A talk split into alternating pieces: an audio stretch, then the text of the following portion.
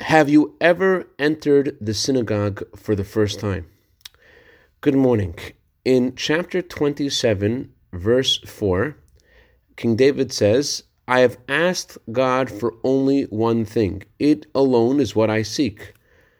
I ask so that I can sit in the house of God all the days of my life, to see the pleasantness of God and to visit his sanctuary.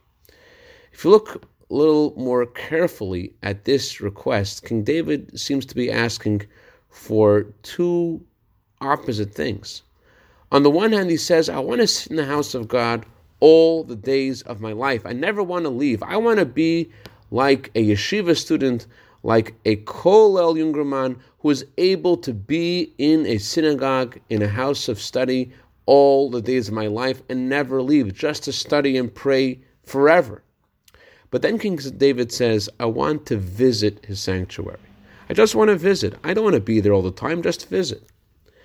And the answer is King David is saying, I want to be there all the time, like it's the first time. Many of us haven't been able to go to a synagogue for quite some time, and you have this feeling, those of us who have experienced this, and those of us who have yet to experience this, of entering the synagogue for the first time and it's something unique.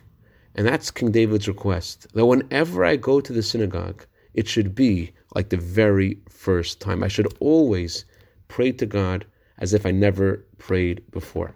I dedicate our minute of Torah today to Nechama Chaya Basa Mordechai Halevi, whose birthday was just yesterday. May you have a year of bracha, vatzlacha, begashmius, uveruchnius, and see nachas from all yours with prosperity.